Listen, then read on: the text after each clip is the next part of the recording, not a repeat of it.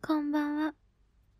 なんで音量、 いろんな音量で撮ってんのマイクテスト。そうそう。こんばんは。寝ながらラジオです。この番組は、私たち男女二人が寝ながら喋るラジオです。本当に寝ながら喋っています。寝る前のちょっとした会話のようなラジオにしていくので、寝落ち用にいかがでしょうかそれでは、よろしくお願いします。眠くなっちゃったの うん、だってあくびしたじゃん。うん。映ったってわけ。映ったのうん。映ったって言ってた今。映ったはい。えー、というわけで。今日は、えー、っとね、久しぶりに、ちょっと、デートに来ました。という話です。はい。コロナの影響でなかなかね、うん遠出をしていなかったんだけど、遠出って言ってもまあ、 都内なんだけど、うん。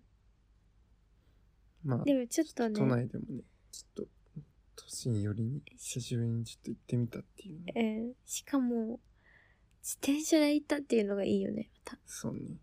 ちょっと、ん電車とかで密になるのが怖かったた。 ので、ちょ自っと転車で。自転車に乗って走っていきました。でもそれがさ、また、ちょっと長くなっちゃうね、話。ごめん。うん。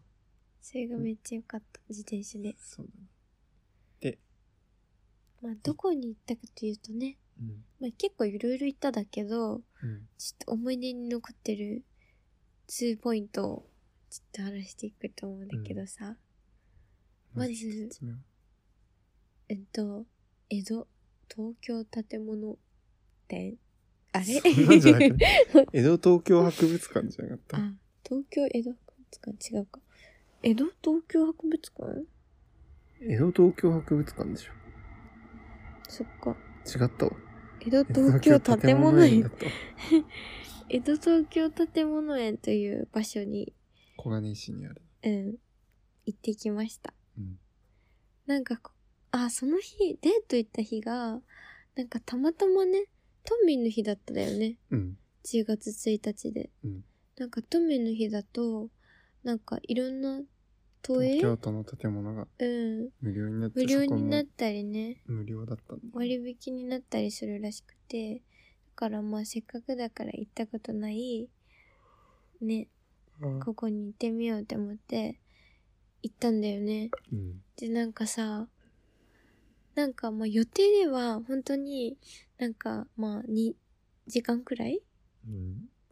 そうだね。サクッと見 る。うん、サクッと見て、まあ次のところにまた自転車で行こうっていう計画だったんだけど、なんか面白すぎて、うん何時間ぐらいおったでも、あれでも、うんと、1時ぐらいから入って、うん、 4時ぐらいまでいたうん。 ?3 時間以上いたかな。あだけ、でもど、それでも、うん、そうそうそう、足りなかっただよね。そう、本当は、一部分しか見なかっ見れなかったんだよね。 そなんう、楽しすぎて。た。うん。もっといろいろ見るものあったのに。うん。なんか、まあ、名前の通りさ、なんか、江戸の、江戸江戸から東現代の何東京の建物の展示をしている、どんな建物があったのかどういう建造物があったのかとうか、ん。どういう技法が使われてるのかとかどう使われてたのかとか生活建物と生活みたいなうん。そういうなんかのを展示してるっていうかなんていうのそういう建造物を再現してるっていうう、ん、その世界みたいのがあるだよね。うんまあ、何が面白いかってやっぱさ、なんか、なんかさ、美術館とかさ、そういうのもさ、そういうのもめっちゃ好きなんだけど、なんか、ああいう建物とかって自分も入れるじゃん。うんだからなんかその世界にさ、自分も入ってるような感じがして、すごい楽しかったのと、やっぱなんかさ、まあその日天気も良かったしさ、うんなんだろう、なんか、めっちゃ、なんか写真いっぱい撮っちゃってたよね。ねね。そうだね。なんか、結構、レトロな写真がうん。撮れる場所だったので、うそのん。やっぱ昔の超可愛かった。昭和時代大正時代とか江戸時代から大正、明治昭和みたいな明治江戸明治大正昭和かうん。みたいな建物が多くてなんかその世界にタイムスリップしたみたいな写真が撮れるうん。めっちゃよかったよね楽しかった。なんかさ、あんまさ、知らんかったやん、こんな施設あるって。でも行った方がいいよね。めっちゃ楽しいよね。うん、普段の入場料もそのね、 440円です、そうそうそう。あとさ、思い出した。あのさ、うどん食べたんだよ。そうね。うん、それがなんか、しかもなんか、その、なんかレストランって感じなんだけど、なんか、さ、なんていうのその、展示の一部の中にあったんだよね。そなうんていうの昔の建物が並んでる街並みみたいそう。なとこの、ろの中でうどん屋さんがあってうん。そうその景色を見ながらうどんが食べられるって感じだったんだよねそう。だからなんか、よりなんかさ、美味しかったよ ね。江戸のうどんってこんなに美味しいだって。まあ、なん江て戸のうどん、武蔵野うどんっああ。ていう、なんかうどんだったけど、なんか、あの空間で食べるから、ならではのうね、ん。特別感があったね。しかも安かったしね。そう、600円ぐらいだよね。うん。だから本当に一日遊べてご飯も食べれてさ。しかもあそこのさ、武蔵野公園みたいなのも立派な小公園で金井ね。公園ね。 間違えちゃった。あれ小金井公園うん。小金井公園で。めっちゃ楽しかった。うん。ね。そうだね。で、で、もう一つの、もう一つは、その日、久しぶりにお泊まりしただよね。そう、新宿のホテルでね。新宿のホテルで、まあ、それもめっちゃ良かったんだけど、お泊まりして、次の日に、うんと、銀座に行って、お目当ての、ムーンウィン店って行ったんですよ。そう、松屋銀ム座ーのミンコミックス八階店。イベントスペースでやってた、うんムーミンコミックス店。に行ってきたんですよね。うん、そう。もう、もともとムーミンが好きなんだよね。そうそう。私、ムーミンが、多分、キャラクターの中で、一番ムーミンが好きなんですよ。うん。だからもう、ムーミンのなんか展覧会とかあると、もう結構毎回行くだけど、うんめっちゃ良かった。なんか今回のさ、コミックスだったのよ。うん。うん、まあ、そう、めっちゃ良かった。なんか、可愛かったよね。なんかさ、原画とかもあってさ、うん。なんか、ちょっと、やっぱりさ、好きなキャラクターが、一番好きなキャラクターがいるんですけど、何が好きムーミンのキャラクター。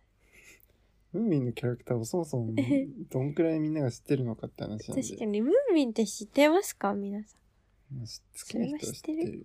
でもね。そっか。まあ、でも、うん私が一番好きなのは、ムーミンママなんですよ。うん。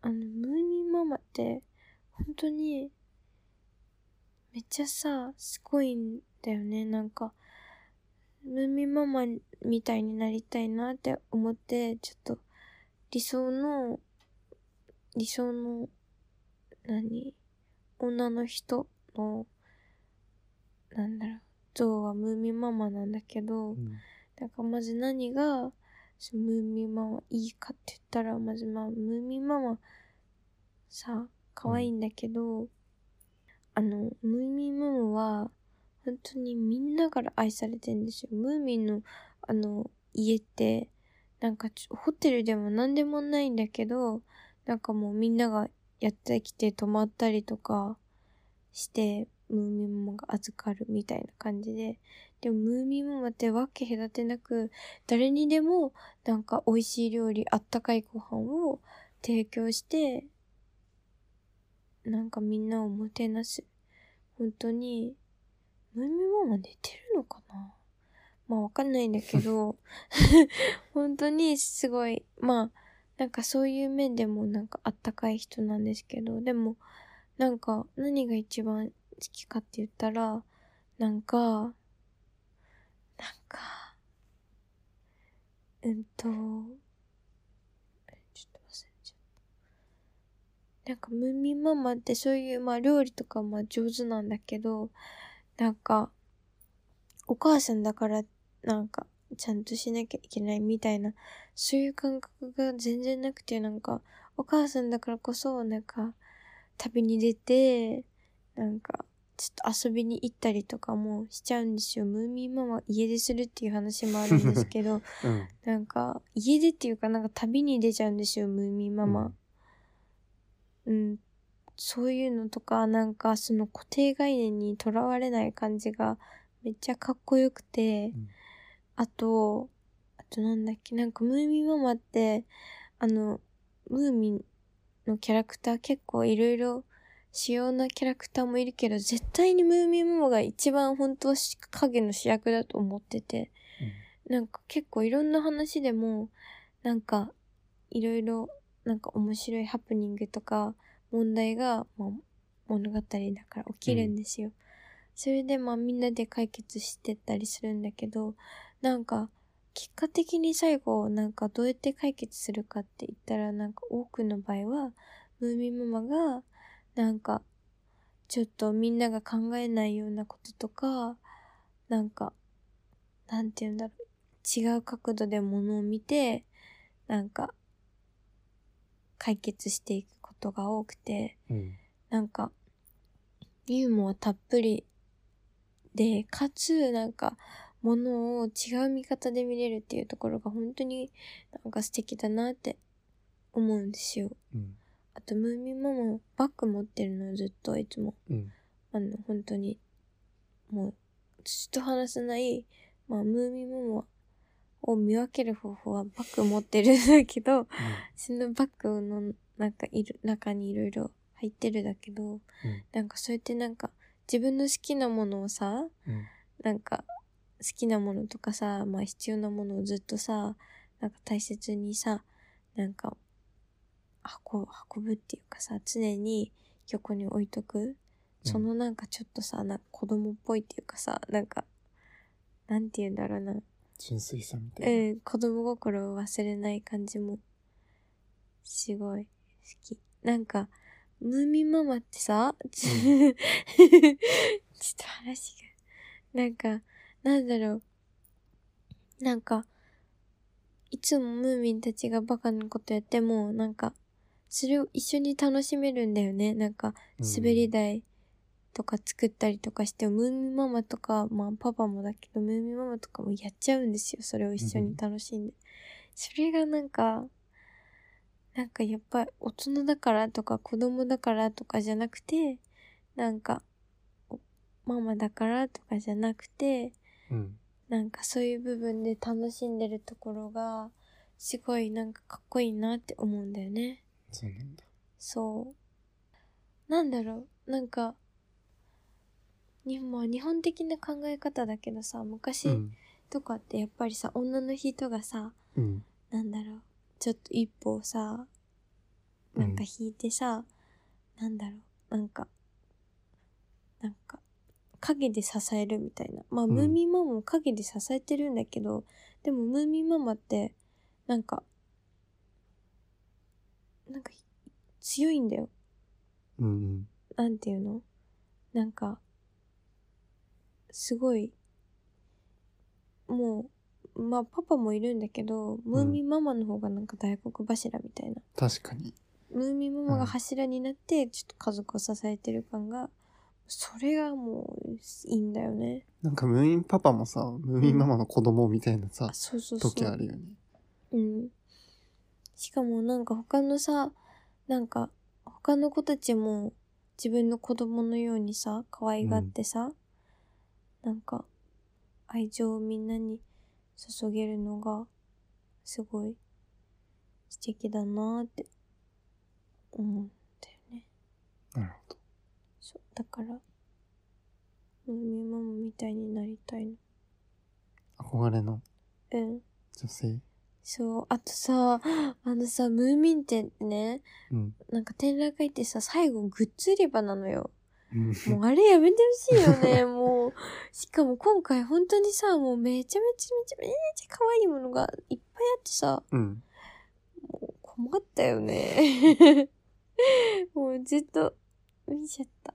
一人で見てたよね。ね俺が先に、うん、ちょっと出て待っててね。そう、座って。何結局、悩みに悩んで買ったの結局買った、買ったんですよ。うんまずお盆と、ムーミンのなんか絵が描いてあるお盆と、なんかまあムーミンコミックス店に行ったから、ムーミンのコミックスうんをなんか英語と日本語で読めるみたいなうん。やつを買いました。もう最高の空間だったね、あれは。 ね。